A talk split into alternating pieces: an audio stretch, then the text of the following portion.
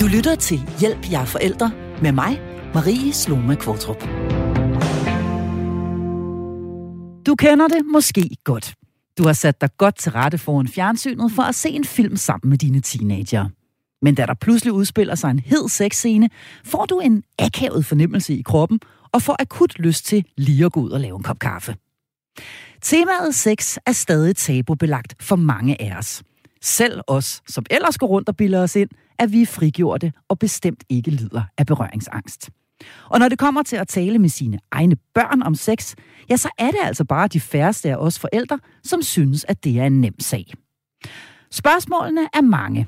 Er det overhovedet vores pligt som forældre at oplyse og uddanne vores børn til at give sig i kast med den del af tilværelsen? Kan vi stole på, at de får det at vide, de skal bruge over i skolen?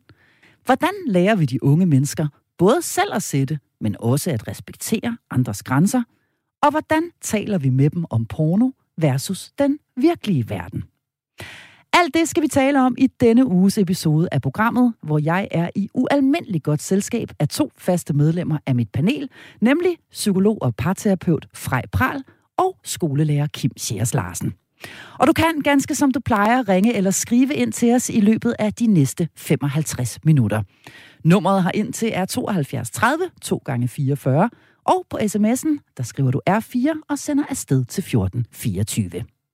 Velkommen til Hjælp. Jeg er forælder. Og Kim, lad os starte over hos dig, hos dig, fordi du har jo i mange år undervist i uh, udskolingen i den danske folkeskole. Hvor uh, meget bliver vores børn egentlig undervist i sex og seksualitet derovre? Derovre i folkeskolen? Derovre i folkeskolen hos dig? Øhm, det er jo virkelig forskelligt fra lærer til lærer. Mm. Og fra skole til skole, og fra alt muligt. Øhm, altså sådan lovmæssigt, der skal vi undervise i det fra 0. til 10. klasse. Øhm, fra 0. allerede? Som, som, det, kan jo, det handler også, det hedder også familie og sundhedskundskab, og det handler om seksuel sundhed, og det er, hvordan vi bygger en familie op, og alt sådan noget omkring kropslighed, øh, og relationer, og venskaber, og sundhed generelt.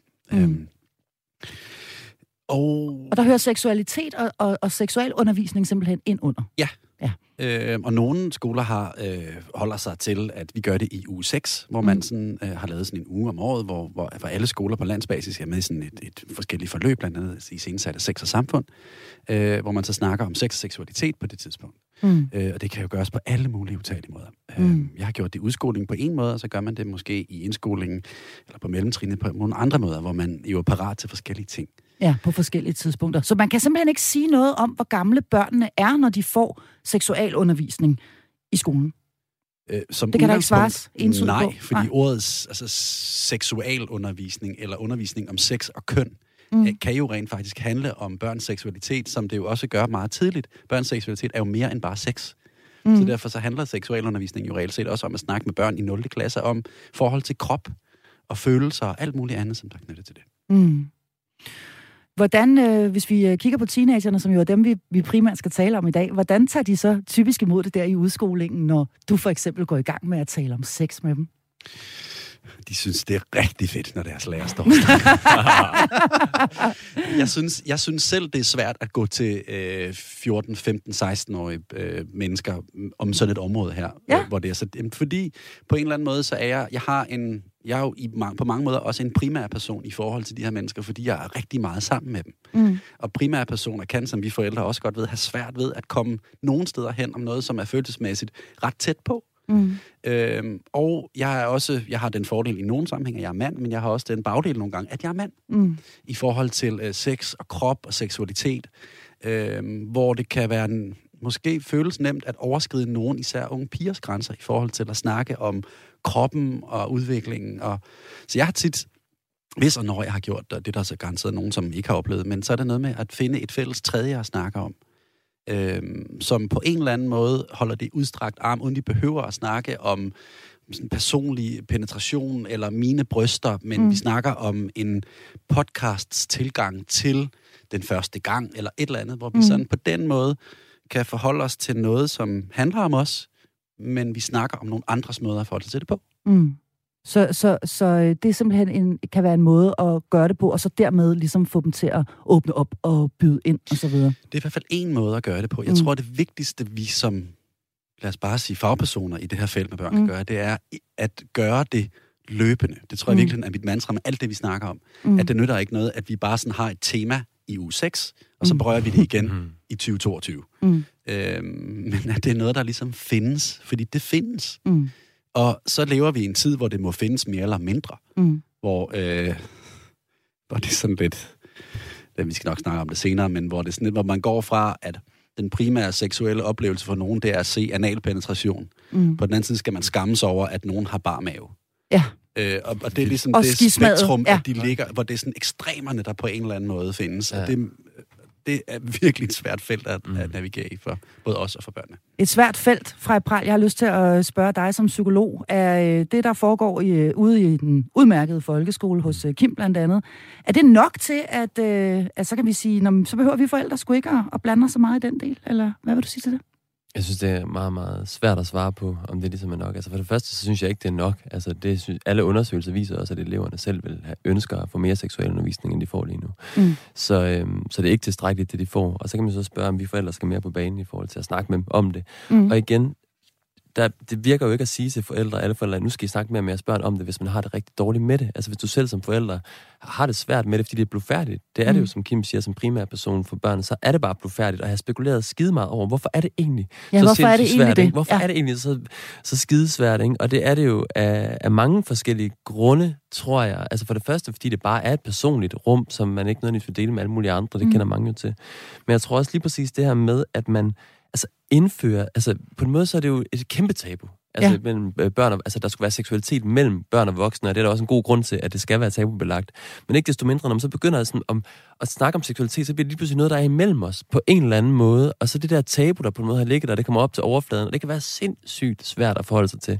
Så derfor så har mange af os lyst til bare at putte ned i en eller anden boks og sige, det der, det, det eksisterer ikke, det ja. findes simpelthen ikke imellem os. Eller gå ud og lave kaffe, mens præcis. den der sexscene udspiller præcis, sig, som jeg startede med at præcis. sige. Man bliver simpelthen så akavet. Ikke? Ja, ja, ja, man bliver akavet, og man har ikke lyst til at være der, og det, mm. det er ubehageligt.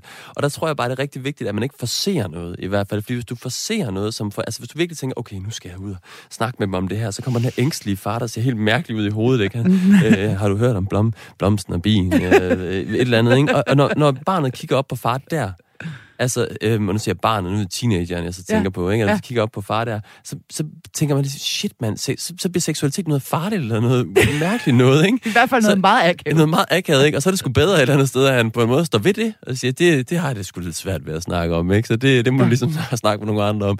Altså, for jeg er jo parterapeut, og jeg bruger jo rigtig meget tid på at hjælpe par med overhovedet at snakke om det her. Altså forældre mm. kan jo typisk ikke snakke om det her med hinanden. Nej. Altså den seksualitet, de har med hinanden. Og hvis de ikke engang kan det, hvordan skal vi så forvente, at de kan snakke med deres børn om det. Så jeg tænker, start.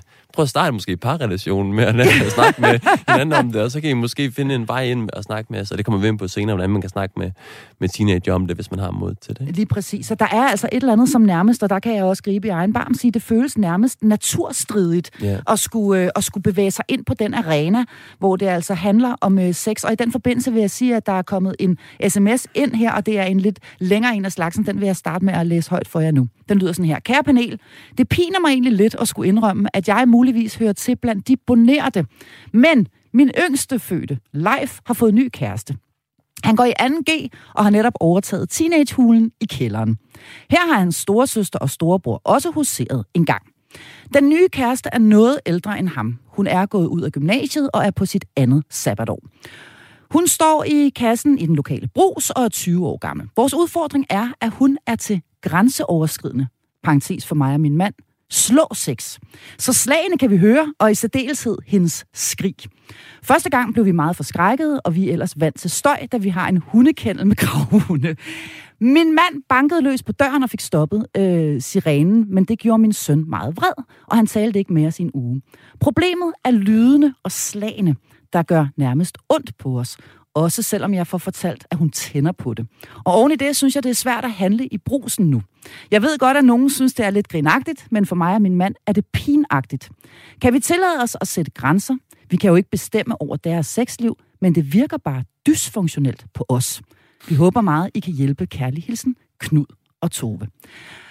Wow, jeg, øh, tusind tak for sms'en. Jeg vil gerne opfordre alle andre, så hvis de har et eller andet konkret med at skrive ind, øh, man skriver R4 og sender afsted til 1424. Frej Pral, Knud og Tove her, de har en søn, der øh, det går vildt for sig nede i kælderen. Mm.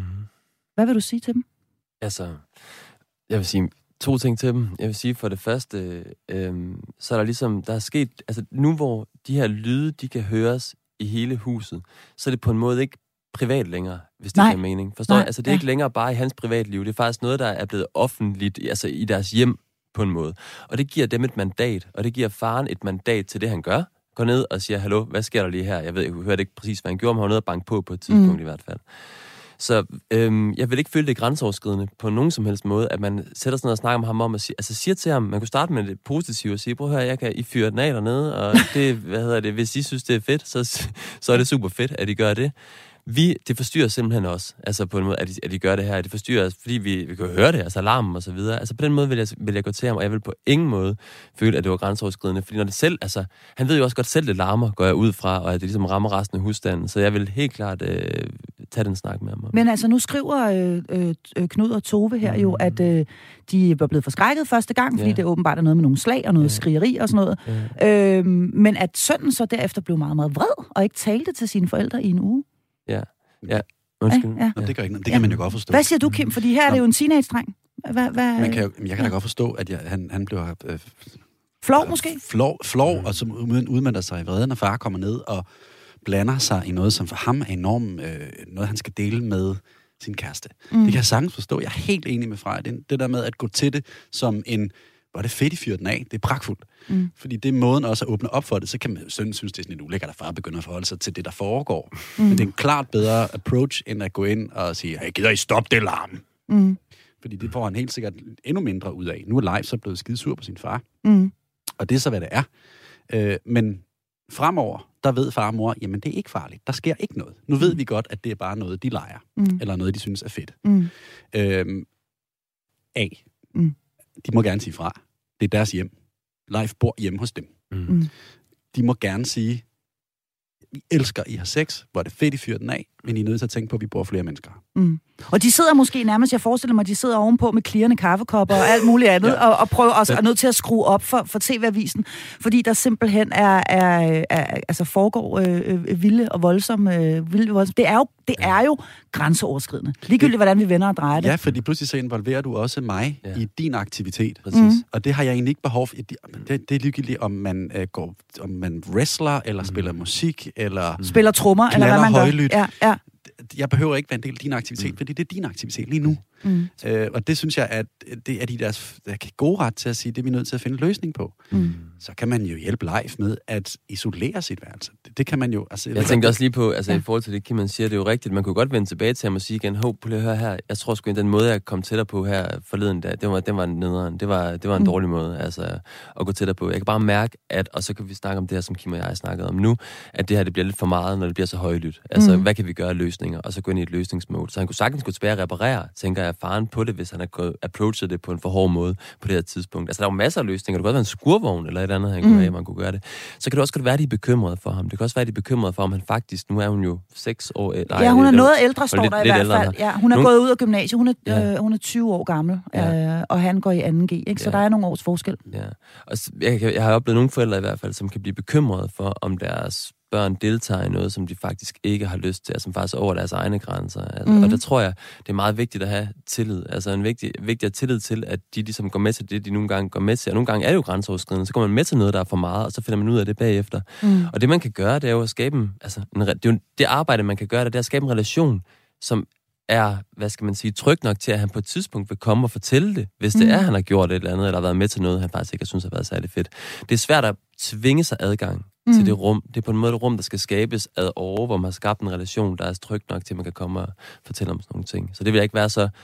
Jeg vil prøve at lette dem for noget af den bekymring, vil jeg sige. Altså sige, prøv at fokusere mere på relationen, og hvordan, mærk, hvordan han har det i det hele taget. Altså, så spørg mm. ind til det, hvis der er noget, i stedet for at spørge ind til det konkret seksuelle. Mm. Og så må hun, øh, øh, Tove her, som, som synes, at det er faktisk en lille smule grænseoverskridende nu at gå ned og handle i brusen, fordi hun, hun jo hører sin svigerdatter her, kan man sige, øh, skrige og stønne og så videre.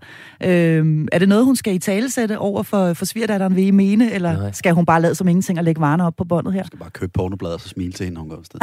Ja, det kunne være, men det er jo ikke engang løgn, det Kim man siger, ikke? fordi det siger også noget, det siger jo mere noget om hendes eget problem. Altså, ja. det er jo hendes egen seksualitet, der er Mm. bare på spil, der i stedet for at gøre hende forkert, altså svigerdatteren, Mm. fordi der er, der er knald på hende, ikke? Og hun ja. eksperimenterer og sådan noget, ikke? Så det kan jo lige så godt være, at det netop er hende, der har sine hæmninger og sine begrænsninger. Og der tror jeg sagtens, man kan sige, altså også hvis man skal imødekomme sønnen der, og sige, prøv at høre, mor og far er nok lidt gammeldags. Altså, ja. hvad det her angår. Ja. Altså, det er virkelig en god måde. Altså, det, det, det kan også virke måske sådan lidt vildt for os. Vi er bare lige sikre på, at du er helt med og sådan noget, hvis man virkelig er bekymret for det, ikke? Ja. Altså, man, man går, går til det i en total ydmyghed. Altså overfor, at det er super fedt, det her. Men derfor kan man jo stadigvæk godt have det sådan, at man kan blive lidt, hvad er det for noget, ikke? At blive mm. urolig for det. Så lægge sin øh, fordømmelse på hylden, hører jeg sige, og måske i virkeligheden også gå i en eller anden form for løsningsmodus, hvor man siger, når man altså, det svarer til, at øh, Leif han spillede trommer, eller et eller andet på et trommesæt, og, og, og det er lidt, øh, lige sikre sig, at ting er, som de skal være, og så, der, øh, og så derefter øh, gå i en eller anden form for løsen, løsningsmode. Det er jo også at give Leif, ej, det blev lige sådan meget, det var meget med Leif, nu bliver det, ja. undskyld Leif. Nå, men det er okay. Men det blev også, at, at, at Leif får også et frirum. Ja. Hvis far og mor siger, at vi finansierer en... Man kan, man kan lydisolere relativt simpelt. Mm. Jeg ved godt, det bliver pludselig meget praktisk, men det er også en måde at gå til det på og sige, men fordi lige nu er han også, han har også fået ødelagt sin, sin seksuelle udlevelse af, at far og mor sidder ovenpå, og han ved, at de gør det. Pludselig, mm. pludselig blander far og mors øh, kaffeslapperas sig i hans seksuelle oplevelse, fordi han ved, at de hører, at de står ja. og, Men, men det der med at prøve at, at, at, at lukke lyden ude, kan give ham et, et fred igen. Mm. Relativt simpelt. Mm. Vi og så lige, tror jeg i det hele taget, ja, at det er rigtig ja. vigtigt, at vi, det er en af de pointer, der er i det her, at, mm. at vi er nødt til at lægge vores egne sådan forestilling om, hvad seksualitet eller seksuel udlevelse er, fordi vi er ældre end vores børn. Hvad, men, hvad mener du med det, Kim? Nå, men altså, jeg tror, at der er forskel på, på, på generationerne? Eller? Mm. Jamen, ja. det, er, det er jo sådan meget lige til. Mm. Men vi går jo til vores børn med vores måder at opfatte sex og seksualitet på. Men de lever i en verden, som mm. er markant anderledes end den måde, at jeg er vokset op med sex og seksualitet på. Mm. Så, så vi kan ikke andet end at ramme ved siden af som udgangspunkt, selvom vi virkelig prøver. Mm. Og det er virkelig vigtigt at lytte til, hvad mm. de oplever, og hvad de har, og så forholde os som udgangspunkt meget, meget lidt dømmende over for det og prøve mm. at forstå, hvad det går ud på, med at sige, det skal du bare ikke i mit hus. Mm, ja, fordi ellers risikerer vi vel fra, hvis vi ikke vi ligesom er åbne over for deres måde at, at have en seksualitet på, og deres måde at gøre tingene på. Mm. Og det gælder sig jo også, når vi taler påklædning og alle mulige andre ting, personlige udtryk osv., mm. at øh, hvis vi ligesom starter med at, at fordømme, jamen mm. så, så, så er tillid øh, nærmest udelukket. Ja, hvad sker der så? Så går man ned i klubben med det jo. Altså, så mm. går man bare et andet sted hen og udlever de der ting i virkeligheden. Og hvis det så skulle vise, at man kommer ud i en grænseoverskridende situation på et tidspunkt, så vil du aldrig komme tilbage og fortælle det til dine forældre, fordi du vil frygte den der dom, der også ligger i det, ikke? og så vil du blive super ensom med den øh, smerte, du så sidder og har der. Så øh, der er alle mulige gode grunde til, at man så godt man nu kan, mener jeg igen, forsøger ikke at dømme det, og det siger jeg i den dybeste respekt også for de forældre. Mm. For det mhm. er bare ikke altid så nemt, hvis man kommer af noget meget, meget traditionelt, sådan lidt konservativt måske, og lige pludselig så råber Sønneke øh, smadrer igennem ned i, hvad ja, hedder det, i man kan høre spanking op ja, igennem Så kan vi øh, godt sidde her og sige, I bare skal ikke fordømme det og sådan noget, ikke? men det, det kan i hvert fald virke meget forstyrrende, altså ja. egentlig det, man ja, ja. kommer fra. Og det tror jeg bare er vigtigt, at man så er oprigtig omkring at sige igen, som jeg siger, det er bare os, altså det er mm. sikkert bare os, der er et eller andet, men der er et eller andet her, som måske bliver for meget. Og det lyder som om, også det hun skriver der, hun skriver så vidt jeg kunne se i beskeden, at, øhm, at de har fået vidshed om, at den er sviger, der nød det. Var det mm. ikke rigtigt? At hun godt jo, kunne lide jo, jo, jo, alt er okay. Ikke? Alt er okay, ja, så ja. de må på en måde have en... Altså, han har fortalt, at, øh, ja. han, at, at hun tænder på det. Ja, hun tænder øh, på det. Ja, ja. Så de har åbenbart allerede en dialog. Altså mm. omkring, og det er jo super, super godt. Så jeg tror, at det, som også vi var inde på, jeg tror, det er farens approach, der den har på en måde været for intimiderende. Altså, altså gå ned og banke på døren. Ja, det må, men ja. så er det måske bedre at tage den på et andet tidspunkt, ja, eller hvad? Ja, ja, fra? præcis. Altså, jeg kan at, så undskyld for, at han ligesom afbrød det midt i det hele. Ikke? Altså, han ligesom ja. nærmere skulle have ventet til det var overstået, og så kunne man tage den over ja. en kop kaffe. Når, når, når de kom listen op i, listen op i køkkenet med, med, med, røde, med røde kinder og, og skulle have noget i køleskabet. Jeg håber, det var, og røde baller. Jeg håber, det var øh, svar nok til Knud og Tove. Tusind tak, fordi I skrev. Nu skal vi øh, lige tilbage til det her med, øh, hvor vanskeligt øh, det er at, og, øh, i det hele taget at tale med vores øh, børn om sex, men også kunne jeg godt tænke mig at spørge jer om, hvornår vi overhovedet skal starte den snak. Nu sagde du før, Kim, at øh, i folkeskolen, der ligger det øh, i virkeligheden øh, fra 0. til 9. klasse, så det er noget, der sådan bliver implementeret, eller kan implementeres i både i alle mulige forskellige fag øh, og i forskellige udformninger. Men hvornår skal vi begynde at tale med vores børn derhjemme om, øh, om øh, sex. Har I noget bud på det? Hvornår, øh, hvornår skal det her bringes på banen? Men det er jo svært at sige 10 år, når eller 12 år, eller ja, Nej, når, når de er klar. Ja. Det er jo reelt set noget, som handler om, altså det, det hele starter jo med, at vi gør dem til mennesker, som har selvværd, og som, har, som er kropsligt øh, i synk med sig selv, og det er så nemt at sidde og sige, fordi det er der rigtig mange børn, især 12, 13, 14 årige børn, der måske ikke lige er. Mm. Men, men, øh, men det er jo noget, der forhåbentlig kommer løbende. Jeg synes, og jeg har snakket med en, med en del mennesker om det her de sidste par dage, mm. hvornår i, med, med, altså med teenagebørn, eller med, med piger og drenge fra 12, 13, 14 år. Og det er meget forskelligt, hvad de svarer, og det er jo, og det, og det, der er ikke ret mange, der sådan går direkte ind i det. Der er nogen, der har oplevelser med, at de har joket lidt med det, og så er børnene blevet skide sure, og synes, de har overskrevet deres grænser, mm. fordi det er ulækkert, at farmor knaller, eller et eller andet. Mm. Øhm, så jeg, jeg, det er skidesvært at sige, hvornår, mm. andet end når børnene virker klar til at ville tale om det. Altså ja. menstruation er jo et godt øh, udgangspunkt for piger. HPV-vaccinen og hvad der sker i forhold til den, og ligesom konsekvenserne af, at at, eller grunden til, at vi giver den, og så er der sådan en eller anden form for sådan klinisk indgangsvinkel til det i hvert fald. Mm. Og det er sådan, at de bliver, inden de bliver 12 og, og omkring, og det er jo både drenge og piger. Mm. Så det kan være sådan et konkret afsæt til en snak i virkeligheden? Det er i hvert fald meget konkret. Ja. Øhm, at, at begynde at snakke om det der. Mm. Og så er det jo noget med at snakke om følelsesliv, og, og, og, og altså, jeg, tror det, jeg mm. tror ikke, man er i tvivl om, hvornår ens barn er, begynder at interessere sig for mm det andet køn, eller det mm. samme køn, eller hvordan vi nu, øh, hvad man nu oplever. Mm. Så kan det, det skal sindssygt tidligt. Jeg synes, det er en rigtig vigtig ting, du også siger, Kim, og jeg tror, at netop det handler om at kunne gribe den, altså når den opstår. Altså, jeg kan jo se, hvad der er mine, de små af mine også, de gør, altså, det går jo lynhurtigt, altså med, at de selv allerede eksperimenterer og spiller. Hvad er det, og hvorfor er din forhud, kan min søn jo helt vildt altså, nysgerrig på, ikke? Og han kan nærmest sådan, jamen, hvorfor får jeg ikke, eller hvor er den henne, ikke? Og så ja. kan sådan stå... Altså sådan det, meget konkrete spørgsmål ja, konkrete, om kroppen i virkeligheden, konkrete, om kønsdelen ja, for eksempel. Ja, han er ni år ja. gammel, ikke? Altså, ja. jeg synes jo, det er sindssygt spændende og sådan noget at finde ud af, og undersøge også, at de kan undersøge, Nå, Ravne er min mindste, hun er så, hvor gammel er der nu, skal en pige, syv år gammel, må eller sex.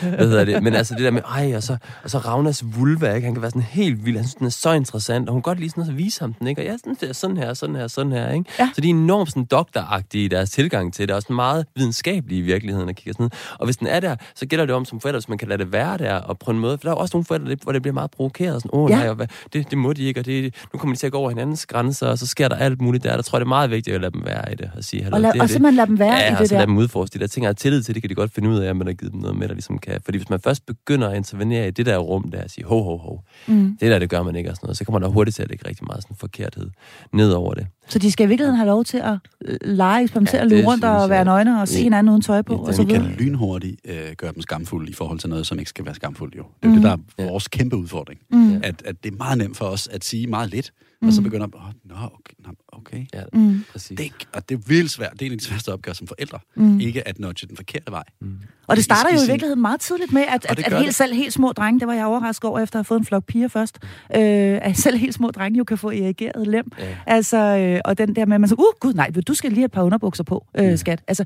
man kan jo meget, meget hurtigt komme til ligesom at, at pakke det der væk, som jo i virkeligheden er helt naturligt.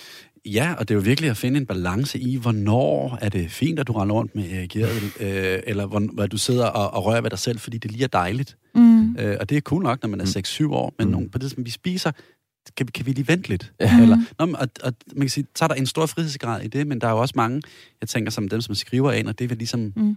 udfordres i, er jo vores børn, som ikke siger noget som helst, som bare gerne vil, hvor vi som forældre, vi vil så gerne høre, hvad der foregår. Mm. Men de vil ikke sige noget. De snakker om, det, det er okay, det er fint. Mm. Og det er det, du får, ikke? Mm. Og lige præcis, onani er jo også et andet tema, kan man sige, fordi er det noget, vi skal... Altså, det er jo noget, som alle øh, børn på et eller andet tidspunkt begynder på, det der med at kunne mærke, at når der sker et eller andet her i øh, kroppen, og i det er sgu egentlig meget dejligt eller meget rart. Øh, skal vi tale med dem om det her, Frej Skal vi tale med vores, med vores børn om, øh, om det at onanere? Åh, oh, det er så svært at svare ja. på. Altså, når jeg sådan tænker tilbage på min egen barndom, for eksempel, og jeg tænker om det, jeg synes, det var så intimiderende og grænseoverskridende, hvis mine forældre overhovedet havde bragt det op, ikke? Havde Præcis. Ligesom i talesat. Men det handler måske også om deres, det ved jeg ikke, om deres forhold til seksualitet, jo, ikke? Altså, hvis man nu har et super frit forhold til det, og har det bum, bum, bum, så kan det da godt være, at man bare sagtens kan sige, hey, hvad så, får du et eller andet? Og hvis man kan servere det, eller levere det med en form for uskyldighed, eller hvad man skal mm. sige, ikke? Så, så er det jo ikke sikkert, at det betyder så meget. Så, men så tror jeg bare, det er vigtigt, når man så har leveret det, at man så lader det være der, og man ikke bliver sådan ved med at bore mm. i det, ikke? Altså, hvis barnet ligesom har sagt, det, det, gider jeg, det gider jeg sgu ikke snakke mm. om, det, altså, mm. lad man den være der, så har man måske sådan skabt en mulighed for, at det er noget, vi kan snakke om på et tidspunkt, hvis mm. der du får lyst til det, ikke? Altså, for jeg har også hørt mange eksempler på børn, der synes, det har været for invaderende, når forældrene ligesom er blevet ved med at bruge, jeg gider ikke at snakke om det. Nu altså simpelthen for meget. Ja. ja. Og det er jo lige præcis det, der er udfordringen i det her. Ja. Det er, at vi forældre, især den generation, vi, altså os, ja. vi vil så gerne snakke med vores børn om alt. Mm. Vi vil så gerne forstå dem, og vi vil så gerne være deres peers. Ja. Og det er vi ikke. Nej. Vi er deres forældre, vi er ikke deres venner. Nej. Og pludselig så blander vi os i noget, som er så intimt, ja. og noget, der er så... Altså, det fylder jo for os for de, de der 12, 13, 14-årige drenge, mm. så det er jo bare, det er jo det hele tiden. Mm, ja. Man tænker jo ikke på andet. Nej. Nej, for nu, for nu at være helt ærlig, så er fylder det jo helt der kommer enormt. noget andet ind i gang imellem. Men det er det, der ligesom er din, det, er det, der er din vej, det er, at jeg tænker på øh, hud Ja, og kønsdele. Ja. Det er ligesom det, der for mig får livet til at gå fremad. ja. Og pludselig så, så blander far eller mor sig i at spørge, om man har fået stiv pik. Ja. Pludselig så står mor og Eller hvad det er for nogle pletter, der er på pludselig lagen. så står mor og kigger på, at du Ja. er erigeret. Ja. Det er bare ikke særlig fedt, når man Nej. er 14 år gammel, for mor skal ikke blande sig i, i, i det rum. Mm. Det, er, et- det, det synes jeg er enormt svært, så vi skal, vi skal, jo, vi skal jo ville vores børn det bedste og følelsesmæssigt gøre dem Mm. klar til at forstå, hvad det her kan og er. Mm. Men der er virkelig også vigtigt, at vi ikke blander os i deres sådan seksuelle fantasi, for pludselig så kommer vi til at ligge ved siden af, og det skal vi ikke. Nej, mm. det er lige præcis det. Og der, men det er virkelig svært, ikke? Fordi der er også rigtig mange forældre, der kommer til mig og fortæller, at de også virkelig har brug for at klæde deres piger på. Altså, de siger også til deres helt små piger, der er ingen, der må røre dig der, der er ingen, der må vaske Mm. dig der, der er ingen, der må... Mm. Altså, fordi de netop frygter hele det, altså overgreb og så videre, ikke? Og, de, og der, jeg har, se, jeg har det simpelthen så ambivalent, må jeg sige, med det, fordi på den ene side kan jeg jo virkelig godt forstå det, at man prøver ligesom at prep dem til den der verden, de kommer ud i. Og Mm. på samme tid, så kan jeg også mærke, at altså, det installerer også en stor frygt. Altså i mange af de der piger, der er, ikke? Så, hvor Ja. det lige pludselig bliver meget farligt. At det der bliver med, noget hvem- farligt. Ja. Hvem rører ved mig, og hvad Ja. skal jeg gøre her og sådan noget. Hvor jeg også godt kunne ønske mig en anden tillid til, at når, det, når der sker et andet, så kan de finde ud af at sige, det vil jeg ikke have, eller mm. det har jeg ikke lyst Og meget apropos lige præcis den frygt, så Ja. har jeg faktisk lyst til lige at dykke ned i programmets Facebook-gruppe, fordi her har man nemlig i den forgangne uge kunne skrive input eller spørgsmål, som man gerne vil have panelets svar på. Og her er emnet sleepovers altså blevet nævnt flere gange. Prøv lige en gang at lytte med her. Min datter på 13 år er en del af en gruppe på 8. De er fire drenge og fire piger. I weekenden ville de gerne sove sammen hjemme hos en af drengene. Forældrene var hjemme, og de skulle sove i stuen. De tre andre pigers forældre sagde nej. Jeg havde oprindeligt sagt ja, men skiftede mening, da de andre piger ikke måtte. Bagefter blev jeg meget i tvivl om, at jeg, om jeg i virkeligheden burde have sagt nej. Mit indtryk af gruppen er, at de hygger sig, taler, hører musik og ser film sammen. Åh, hvor er det svært. Sådan skriver altså en øh, mor til en øh, pige på 13, og jeg har simpelthen lyst til at smide den direkte videre i hovedet på øh, Frej Pral og Kim Sias Larsen, som er med mig her i studiet i dag. Øh, hvad er jeres holdning hvad, til det her? Altså, øh, fordi det kan jo i virkeligheden være fuldstændig uskyldigt, at en gruppe øh, 13-årige sover sammen en fredag eller en lørdag aften. Ja.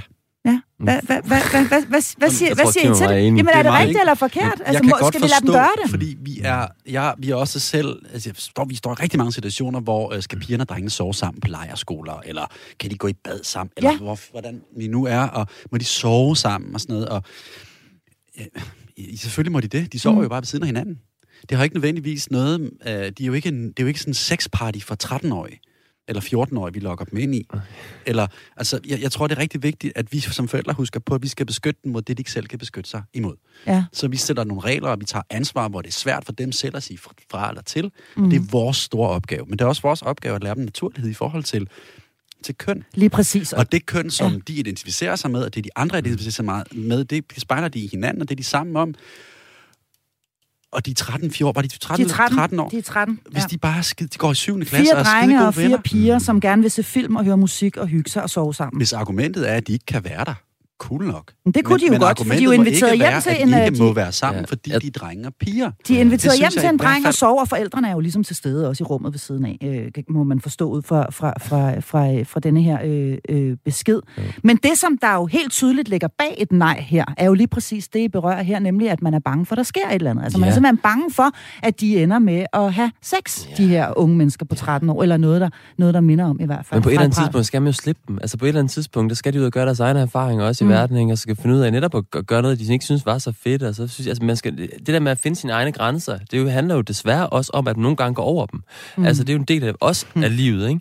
Og, øhm, og de erfaringer bliver unge også nødt til at have, så jeg for det første har en dyb forståelse for den her mor. Det er skidesvært, især hvis alle mulige andre forældre begynder at sige, at det må de ikke, ikke? og man selv sidder og tænker, det må de da godt, ikke? så er mm. man jo lige pludselig alene der. Og det er overhovedet ikke særlig nemt, så det har jeg dyb respekt for. Og så vil jeg samtidig sige, altså hvad er det for et signal, man sender os til ja. dem? Altså når man på en måde siger, det må I ikke. Altså, det, det, tænk, det tænker jeg også på, altså, fordi så gør man det jo dermed til noget farligt. Du gør det til noget ekstremt måde, farligt, at, ikke? At, de skal, at Anton og Buster fra klassen, de ligger der i en sovepose, og, og det er det jo ikke nødvendigvis. Ja, og præcis, og så ligger de der, og så ligger de måske petter lidt, eller hvad det nu er, de gør med hinanden, ikke? Altså, mm. og hvad så? Altså, så må mm. de jo sidde og hygge med. Jeg synes, det, og det, det, det, får mig tilbage til sådan en eller anden, jeg, jeg får sådan nogle associationer til sådan noget, sådan virkelig gammeldags seksuel moral, hvor man sådan skulle hænderne over dynen, ikke? Altså, når man lå om natten, og man måtte helst ja. ikke. Altså, jeg synes, det er jo det er et forsøg på at beskytte, og det, den er helt med på, og den intention, mm. den ser jeg også. Og jeg, mm. jeg, jeg ser overhovedet ikke, at effekten øh, er det. Altså, altså jeg tror, mit, uh, mit, mit approach vil være, at jeg vil være enormt glad for, at pigerne ja. og drengene faktisk hang ud sammen. Altså fordi jeg synes, at jeg så mange gange har set det modsatte, nemlig at de har haft noget svært ved at nærme sig ja. hinanden i denne her alder, ja. hvor puberteten jo er i fuld gang. At, uh, at det faktisk er en, en positiv ting, at de har lyst til at hænge ud med hinanden og, det er uh, og være gode venner. Og det er virkelig mm. sådan et rum, som, uh, som er beskrevet her, det er det mindst farlige og det mm. bedst mulige sted at opleve yes. noget, som sætter ens egne grænser på spil, Præcis. eller tester dem af, fordi det er, det er trygt. Man har jo selv forhåbentlig valgt eller nogle er også med, fordi jamen, så vil man gerne være med her. Det er også en fin og vigtig måde at vokse op på. Mm. Men det er jo det bedste rum at lære det her. Det er en sindssygt mm. vigtig pointe. Altså på det at du får ikke en bedre training ground overhovedet. Prøv at høre, det næste step, det er bare et halvballet, ikke? hvor du er stjernestiv og render, og render rundt. Ikke? Prøv lige, der kan du ikke, hvis du, hvis, du, hvis du har været derhjemme i ædru tilstand på et eller andet værelse, hvor den der forældre ligger inde ved siden af, ja. og trænet sådan lidt ind i, ej okay, nu kommer du lidt tæt på, ej nu må du godt flytte dig lidt igen, eller sådan, mm. ej du må godt komme lidt tættere, ikke? og mærket de der bevægelser, ja, nej, måske, og ligesom trænet dem der, så er du meget bedre klædt på, når du skal ud til halvballet. Altså, hvis du aldrig nogensinde får trænet de der ja, ting, ja. inden du kommer ud, så står ja. du jo fuldstændig og aner ikke en bjældende fis, så ligger du i en eller anden busk og er blevet pulet af en eller anden fyr og har det helvede til dagen efter, fordi du ikke vidste, hvad du skulle sige fra. Ingen, og tak for det, mor og far, fordi jeg aldrig fik lov til at lære det. Og det er måske sådan et groft sat op, ja, men, men det er bare, jeg forstår, det er bare forlængelse af det, Kim siger, så er det bare en sindssygt vigtig pointe, at du finder dig ikke et bedre sted.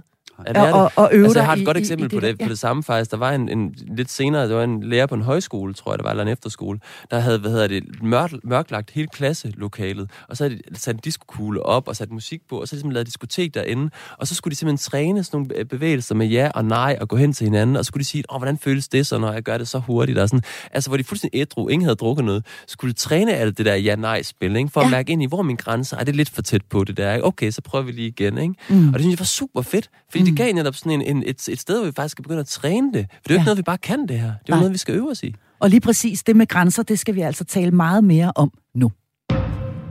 Du lytter til Hjælp, jeg er forældre.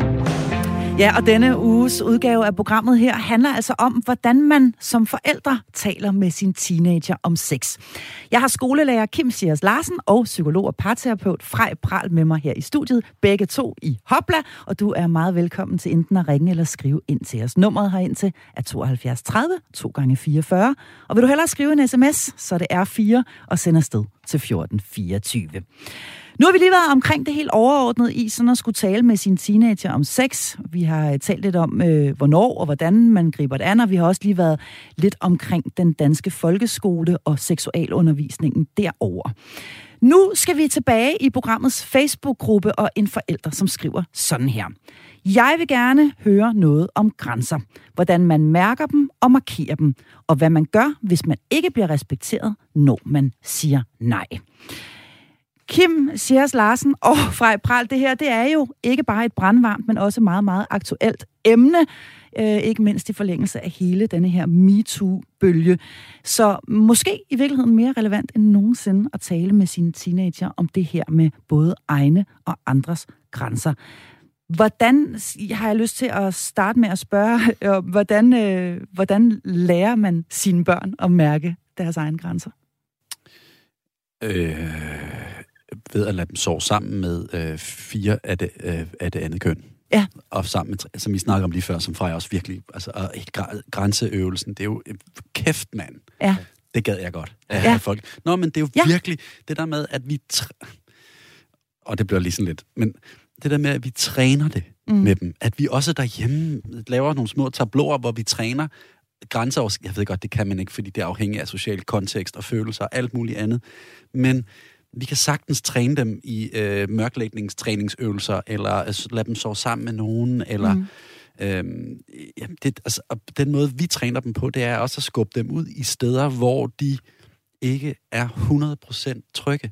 Okay. Så, så, fordi så sker der noget, når de kommer derud? Ja, fordi ja, det er der nok masser der vil være uenige i, men vi kan, vi kan jo simpelthen ikke hele tiden pakke dem ind. Eller Nej. vakuumpakke dem og sige, så, nu, nu må du gerne gå herhen, pas på, der sker ikke. Nu sker der ikke noget, fordi far mm. han har sørget for, at... Altså, det, kan, det skal vi heller ikke, fordi så får vi nogle forkrøblede børn afsted. Mm. De er nødt til at få overskrevet, altså forhåbentlig på en god og rolig måde, mm. men vi er jo nødt til at få overskrevet grænser for os at kunne lære, hvordan vi mm. håndterer, mm. at de er overskrevet. Mm. Mm. Jeg har lyst til at spørge dig fra Pral, som psykolog, mm. kan man overføre nogle af de grænser, vi jo ellers i øvrigt lærer dem at sætte i andre sammenhænge, altså for eksempel i relation til deres søskende, eller til deres klassekammerater, Også. eller i alle mulige andre situationer, hvor vi lærer dem at sige, det der må man gerne sige fra overfor. Du skal ikke bare lade din lillebror slå dig i hovedet med en skål, for eksempel. Så må man gerne sige nej. Mm. Kan man overføre noget af det ja. til de grænser, som de meget gerne skal kunne sætte, når det handler om seksualitet og deres kroppe? Ja, det er super godt spottet af dig. For det er jo mm. lige præcis det, man gør. Altså, det er jo lige, altså hele tiden, når Harald og Ravne har også, hvor mine to ældste, der har jo hele tiden konflikter med hinanden, hvor de hele tiden skal lytte ind. Det var for meget, ikke? Og det ja. var ikke i orden, og det var ikke... Altså, hvor de hele tiden mærker, hvad er okay og hvad er ikke okay. Altså, og træner den der kompetence, som er en grænsesætningskompetence, og træner den kompetence, der hedder at sige undskyld, når jeg har overskrevet den andens grænse, ikke? Ja. Det er jo det samme, man også kommer til. Også i forhold til seksualiteten, der kommer, der kommer man klart i situationer, hvor man gerne vil sige undskyld, der var jeg ikke lydhør nok, eller hvad det nu kunne være, ikke?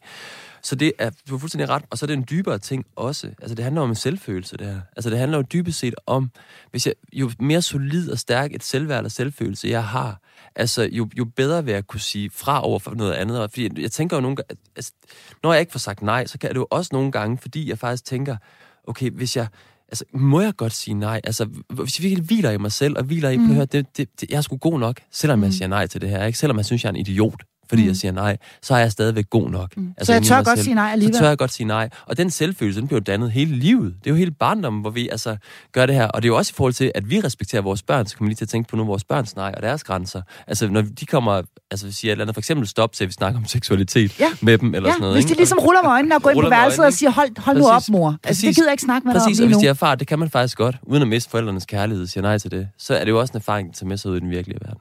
Så øh, det starter i virkeligheden med alt muligt andet øh, end, øh, end sex, når vi skal lære vores børn at mærke efter og ture sige fra i forskellige situationer.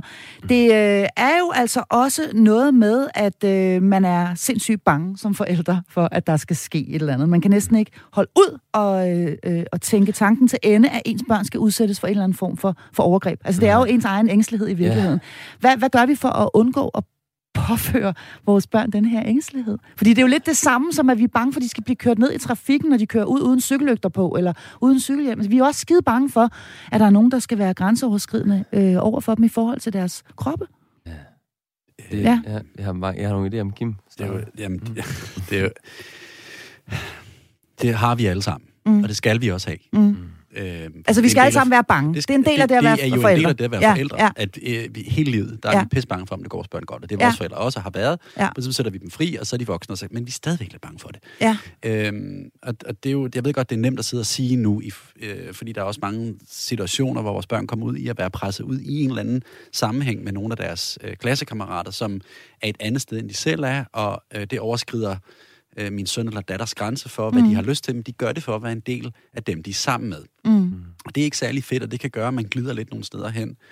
Men for os forældre er det noget af det allervigtigste. Det handler om kærlighed og tillid. Mm. Jeg ja. stoler på, at du træffer de rigtige beslutninger. Ja. Og jeg skal nok hjælpe dig, hvis ikke du gør. Ja. Altså, det, det er meget tungt og meget sådan stort at sige, men det er i virkeligheden der, vi skal have kogt det ned til, så kan der være en masse gråzoner ind imellem. Mm.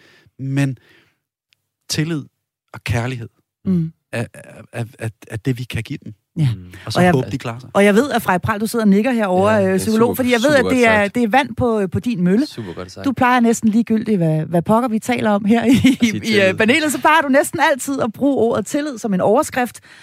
Og det er jo i virkeligheden det, vi ønsker os allermest. Det er, at øh, de, hvis de får deres grænser overskrevet, mm. i en hvilken som helst forbindelse, øh, og det vil altså selvfølgelig også seksuelt, at de kommer til os og fortæller det. Præcis, og det er jo, og der er en grund til, at jeg altid siger tillid. Det er jo også, fordi vi lever i et samfund, hvor der er så meget frygt. Altså, vi er så bekymrede for så mange forskellige ting, så jeg tror, at tillid er virkelig en ting, vi bliver nødt til at kultivere, øhm, og vores børn har mere brug for den end nogensinde. Mm. Og så er det jo, så jeg kommer bare tilbage i maskinrummet igen lige, for hvad kunne man egentlig også stille op, og hvordan kunne man snakke om det her med, som Kim snakker om med, at man ligesom gør noget, man egentlig ikke har lyst til at gøre, man gør det ligesom for at være en del af fællesskabet. Eller det, det kender mm. vi jo alle sammen eksempler mm. på at gøre. Ikke? Og hvordan kan man få sådan en samtale i gang med sine børn overhovedet?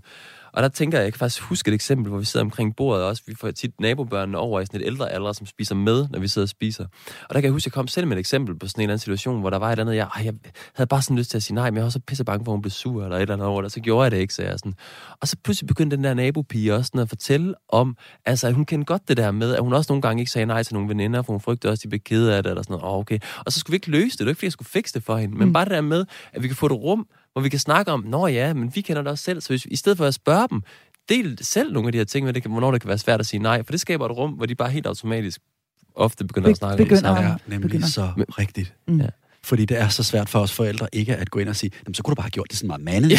Så løser jeg lige problemet, ja. klapper daskelyden ja. hænder, så er det ordnet. Ja. Mm. Men netop at, at ja. sige, jeg har sgu også haft det, eller det, jeg har, ja jeg har oplevet, da jeg var. Ja. Og det giver dem... Man behøver ikke komme med et svar, man sige, det, jeg var sgu også ked af det. Og det er faktisk meget vigtigt, at man ikke kommer med et svar, fordi hvis man begynder at komme i fixer mode, Harald han sagde det for nylig, der begyndte også at fixe et eller andet med ham. Jeg kunne huske, min søn han havde været udsat for et eller andet også, og så begynder at sige, du kunne da også bare have... Og så kigger han bare på mig med sådan en helt dirrende læbe og øjnene, der bare, far, du må ikke gøre det der. Du skal bare lytte. Du skal bare... Nå, Sagde han det? Ja, ja, du skal, han, du skal han, bare lytte. Han er også været psykologsøn, ikke? Så han ja. har virkelig får meget følelser. Ikke? Og sådan, jeg, kunne bare, jeg kunne bare mærke, at jeg skulle virkelig klappe i, og så bare altså, lukke røven og så bare lytte efter. Fordi det vi forældre er skide gode til, fordi vi også gerne vil gøre det godt for vores børn. Det var netop at sige, du kunne jo bare lige stille sådan, eller kunne du ikke? Nej, det kunne jeg jo for filen ikke. Der var jo ligesom grund til, at jeg bare var der. Ikke? Så hvis ja. vi kan fortælle det ud af os selv, og så lytte til det, der så kommer tilbage, uden at vel fikse det, og bare sidde og nikke og sige, mm, åh ja, uh, eller sådan. Det er i virkeligheden en god ø, en rigtig, rigtig god øh, forældreøvelse, og, øh, og, øh, og, og også til at gå til, kan man sige, for man skal i virkeligheden ikke gøre ret meget andet, end at, at læne sig tilbage og så, og så lytte. Men det i, er i sind sygt Men det er sindssygt svært, for vi vil så gerne fikse det hele. Jeg tænker så meget over det, og jeg kommer altid til at sige, så kunne man bare, kunne man så ikke, åh, oh, hold nu kæft, Kim. Men jeg, jeg prøver virkelig at sidde og lytte, men hold kæft, hvor er det svært. Ja. Du lytter til Hjælp, jeg er forældre. Ja, og i denne uges episode af programmet her, der har jeg to faste medlemmer af mit panel med mig, nemlig skolelærer Kim Sjærs Larsen og psykolog og parterapeut Frej Pral. Vi taler om, hvordan vi forældre bedst muligt taler med vores teenager om sex, hvordan vi klæder dem på til den del af livet, lærer dem at sætte og respektere grænser, og hvordan vi opnår den fornødne tillid i relationen til, at de vil komme hjem og betro sig til os, hvis der er noget, de er i tvivl om eller går rundt og tumler med. Men nu kommer vi altså ikke udenom lige at skulle bruge de sidste 10 minutter på et emne, som hedder porno. Fordi hør lige her, hvad et medlem af programmets Facebook-gruppe skriver. Teens og porno. Det er let tilgængeligt, men er ikke nødvendigvis en normal, virkelig afspejling af, hvordan sex fungerer. Hvordan får vi talt med dem om det på en god måde, uden at man som forældre fordømmer den nysgerrighed, der hører med til at vokse op og blive ældre? Så Freja Pral og Kim Schiers, det kan jo være enormt grænseoverskridende. Alene det at tænke på, at ens barn øh, måske sidder inde på værelset og ser porno. Men ikke desto mindre, så kommer det jo nok til at ske på et eller andet tidspunkt. Øh, skal vi være bekymrede for porno og teenager sådan helt generelt, synes I? Og hvordan taler vi med dem om det? Nu kigger I over vi på hinanden begge ja, to, det... og håber på, at den anden vil svare. Jeg har, jeg har, ja. For, ja, altså, ja, øh, altså øh, porno er fiktion. Ja. Det er noget en fiktion, det er liderlig fiktion, og det er fiktion, der gør dig liderlig, men det er fiktion. Mm-hmm. Det er noget, nogen leger. De har det skide sjovt, men det er noget, de leger. Og det er vigtigt, at vi husker på det, mm. når vi snakker om det, når vi ser det, eller når vi snakker med vores børn om, at de ser det, så er det fiktion. Mm. Sådan, pikke er ikke så nødvendigvis så store, og der er ikke squirte over det hele og sådan noget. Det er en film. Det er mm. en god film, eller en sjov film, eller en lækker film. Mm. Det er en film. Men det er fiktion. Er det vigtigt, Kim Schiers, fordi nu er du jo vant til at undervise, og, og, og have med teenager, teenager mellem hænderne, har haft det i mange, mange år. Er det vigtigt i virkeligheden at tale med dem om det her? Ja. Måske over i klasserummet i virkeligheden, at, at det, de oplever her, når de ser porno, jamen det er fiktion på lige fod med, med, med alle mulige andre Det synes jeg. Øh, film. Ja. Det, altså, det er jo ikke farligt at snakke om porno, for porno er der, og det er over det hele. Mm. Og de oplever det øh, i, i et sådan rigt mål i alt, hvad de gør. mm. de, og som, som vi ved nu, så drenge tænker i porno hele tiden. Mm. Så de tænker i porno. øh, sådan, og hvordan kunne man, kunne man måske gøre Nej, men øh, øh, det synes jeg, der er rigtig vigtigt at tale med dem om, at det, at det er fedt, du nyder det, men ja. det, det sådan er virkeligheden ikke. Mm. Virkeligheden er ligesom, når du spiser, øh, du spiser grimt, og du knaller grimt. Ja. Altså, så, har, så vi har overskægger, der sidder altid alt muligt. Det er lidt ulækkert. Men det er sådan er sex også. Det er ikke flot og lækkert, og mm, lækkert lys og sådan noget. Og det, så er der prottelyd og alt muligt andet. Ja. Sådan er verden. Ja. Og, og det kommer du til at opleve på et tidspunkt men pornoen, det er sådan en forstadie til, hvor du, hvor du sådan kan få din fantasi til at køre. Det er lækkert for dig. Ja. Mm. Det tror jeg og den, tjener, den tjener et selvstændigt ja. Det er en super god måde. Jeg tror, man skal lægge mærke til som lytter, den måde, Kim han sidder og snakker om det på nu. Ikke? Fordi han taler jo netop om det sådan totalt åbent. Ikke? Altså, netop, altså, der er ikke noget i vejen med det. Altså, man sidder og fyrer den af til det. Men som Kim siger, altså, det er fiktion. Det er ikke virkeligheden. Jeg synes, jeg vil også, en anden ting, jeg vil være optaget af at formidle videre til, til min søn eller datter, når de bliver gamle nok, det er jo også, altså, jeg kan huske, det med, altså faktisk at hjælpe dem lidt på vej, fordi de kunne også komme, jeg kan huske det der med, jeg selv sad og fyrede den af. Mm. Der var jo mange sådan sider, man kom ind på, hvor jeg tror, mm. mine forældre har fået nogle regninger, altså til, tilsendt sådan efterfølgende. Og der kan jeg faktisk huske, og det er faktisk ikke engang løgn, jeg kan huske, at jeg sad og var bange. Og jeg kan huske, at jeg var bange for, at jeg Nå. faktisk havde siddet. Og der tror jeg faktisk, jeg havde håbet, at min far sådan stille og roligt havde sige, det sgu fedt nok det der, men jeg har sgu lige den her side, du lige kan bruge. Det, det, det der kan ja. du få det frit, ikke? Altså, måske lige havde kunnet kommentar, så du ved godt, at det er jo ikke uh, virkeligheden, ikke? når du sidder mm. og ser det. Og så bare lige øh, vejledt mig ind på nogle sider, hvor han ikke skulle sidde og bruge en masse penge på at finansiere mit pornoforbrug. Eller have arkivkortet til dig. Eller, arkiv, eller arkivkortet ved siden af. Om det, det, 798 kroner. Præcis. Det synes jeg er vigtigt, og så tænker jeg noget andet også. Altså, nu snakker jeg faktisk sjovt nok med mange af nabobørnene, altså drengene, om det. Vi sidder og snakker om porno også. Altså, de er mm. meget sådan åbne omkring det. Og hvad sidder de? Ja, ja, og så sidder de, og så kan man grine lidt, høh, høh, se sådan noget, ja, høh. Ja. Og så kan man have det lidt, men de synes, det er fedt ligesom at have snakken om det, ikke? Ja. Øhm, og, og der, jeg fortæller jo også dem, altså der fortæller, de inspirerer jo mig til at fortælle historier. Altså jeg fortæller jo så også dem om, de kan jo så sige, åh, jeg har så set porno, og så begynder de snakke om, ja, jeg glæder mig sgu også til at miste min møde om, kan de så sige, ikke? Og så kan ja, jeg sige, ja. så kan jeg jo, så, det bliver jo så lige pludselig inspiration til mig, så kan jeg fortælle dem om første gang, jeg mistede min møde om. Mm. Og det gjorde jeg tilfældigvis på efterskolen til den pige, der havde været sammen med Morten Langpik, inden hun havde været sammen med mig. og, det var så, og der kan jeg fortælle om, at det ikke var særlig fedt at komme der, og han havde bare jordens største dealer, ikke? og så skulle man ind der bag ved ham, og jeg, min tidsmand blev slapsen halvvejs ind i det der samleje der, ikke? og hun var meget sød og øm over for mig. Men så kan den der dreng jo også stå og kigge op på mig og sige, ej hvor fedt, ikke? det behøver ikke at være mega fedt at miste sin møde om, men det kan også bare være sådan lidt en nederen oplevelse. Ja. Ikke? Og sådan, så i virkeligheden så, er det, du så, siger fra porno... at man tør være antihelten også. Altså, at ja, man også tør fortælle om sine kiksede oplevelser. Præcis, men, det, men, men, ja, når det giver mening, mener ja. jeg bare. Her var det, fordi vi snakker om porno, og han siger, jeg glæder mig skulle til at miste min møde om. Mm. Fedt. Cute til mig. Mist min møde om. Ikke? Så kan jeg, var det helt oplagt at sidde og fortælle om det der ja. øh, kiksede, kiksede det, øjeblik. Det, det, det, det, den kiksede første gang. Og så tror jeg bare sådan en anden ting til porno, jeg vil sige til det, altså ud, altså du kan udvide deres horisont, altså hvad angår porno. Der findes en fantastisk side, der hedder Oh My God, OMG Yes, .com, som egentlig altså, handler om kvinders nydelse, og hvordan man reelt set, altså, og det ligner lidt porno, de viser alting, men det er på, virkelig på kvindens præmisser på en helt anden måde, end porno er. Så jeg vil mm. også sige, har I set det her? Jeg mm. betaler, det koster lidt, men prøv lige at tjekke det ud, for det er faktisk sådan her virkelighedens verden nærmere ser ud, end det du sidder og kigger normalt på. Ja, fordi det er nemlig en uh, sidste ting, vi lige skal nå omkring, det er det her med kvinderne. Mm. Og her er der altså en, uh, en fra uh, programmets helt fantastiske Facebook-gruppe, der skriver, porno, det er så vigtigt, altså at tale om. Og hvordan får man både piger og drenge til at forstå, at pigens lyst og nydelse er lige så vigtig som fyrens, selvom der måske skal arbejdes lidt hårdere for sagen. Det her med nydelse og lyst, forskellen på mænd eller øh, kvinder, om man vil have piger eller drenge, er det, øh, er det noget, der er vigtigt at i talesætte? Ja, for helvede. Mm. Det er jo også det, porno handler om. Det var ikke mm. fordi, at vi sidder og oversælger porno som det, som det frelsende element i vores måder at udleve vores seksualitet på, mm. men det er en måde at opleve lyst i kroppen på. Mm. Det er en måde at få et, et, sådan et, et afløb for en, et eller andet, man nu må mm. have, og så er der nogen, der, så er der noget, der er vildere end andet, og så er der nogle vrangforestillinger om, hvordan mænd er, hvordan kvinder er, og hvordan kvinders lyst ikke er det ene og det andet. Men det er da sindssygt vigtigt at snakke om, at lyst og tilfredsstillelse af både manden og kvinden øh, er rigtig vigtigt for de her børn.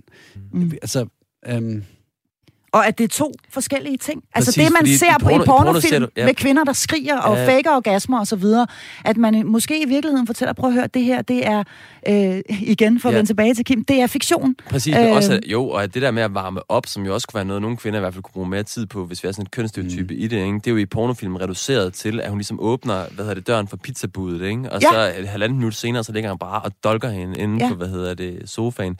Der er overhovedet ikke det der spil og alt det andet der, som ligesom kunne være rart for mange kvinder i hvert fald have, inden man gik i gang med selve penetrationen. Ikke? Det findes ja. ikke, det er udelukket i hele Og, for, og, som, og som kvinde, når man ser det her, og som, ja. i hvert fald som voksen kvinde ja. med, med, med mange års øh, øh, erfaring bag sig, ja. der ved man jo godt, at der er no way in hell, at hun kan få en orgasme på den der måde. Altså sådan er der jo mange scener, der er, der er, hvor man simpelthen sidder og siger, det der, det, det, det er fake, det ved man bare.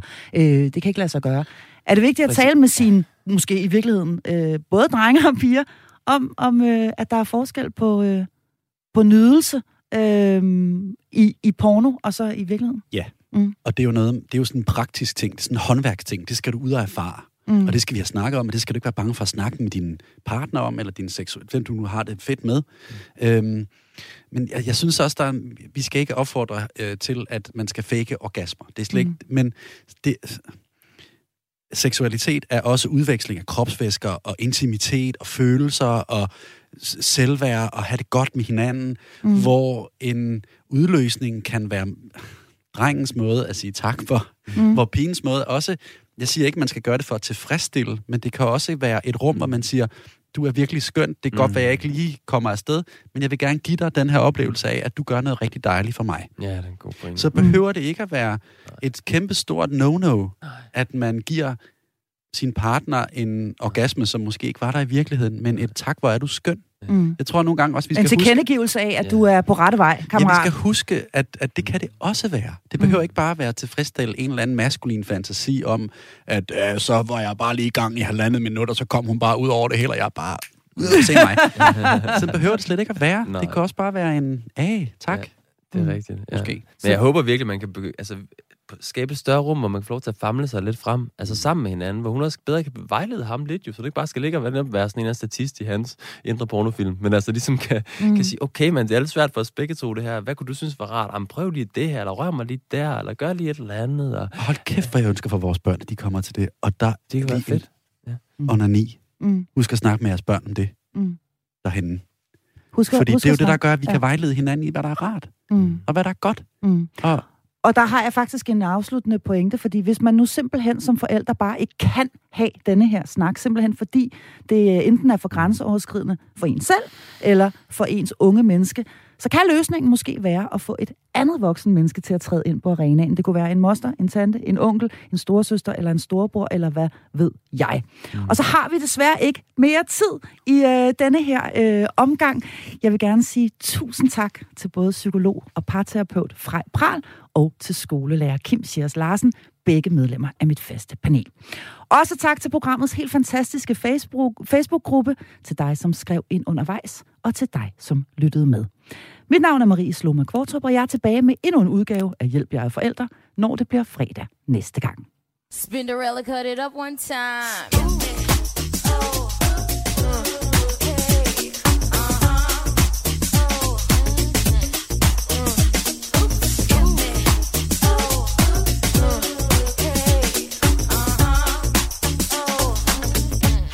Come on. Let's talk about sex, baby. Let's talk about you and me. Let's talk about all the good things and the bad things that make me. Let's talk about sex. Let's talk about sex. Let's talk about sex. Let's talk about sex. Well, let's talk about sex for now. To the people at home or in the crowd, it keeps coming up anyhow. Don't be coy, avoid, or make void the topic, cause that ain't gonna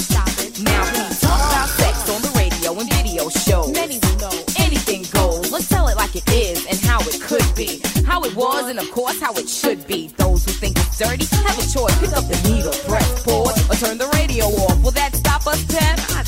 Alright then, come on, spin. Let's talk about sex, baby.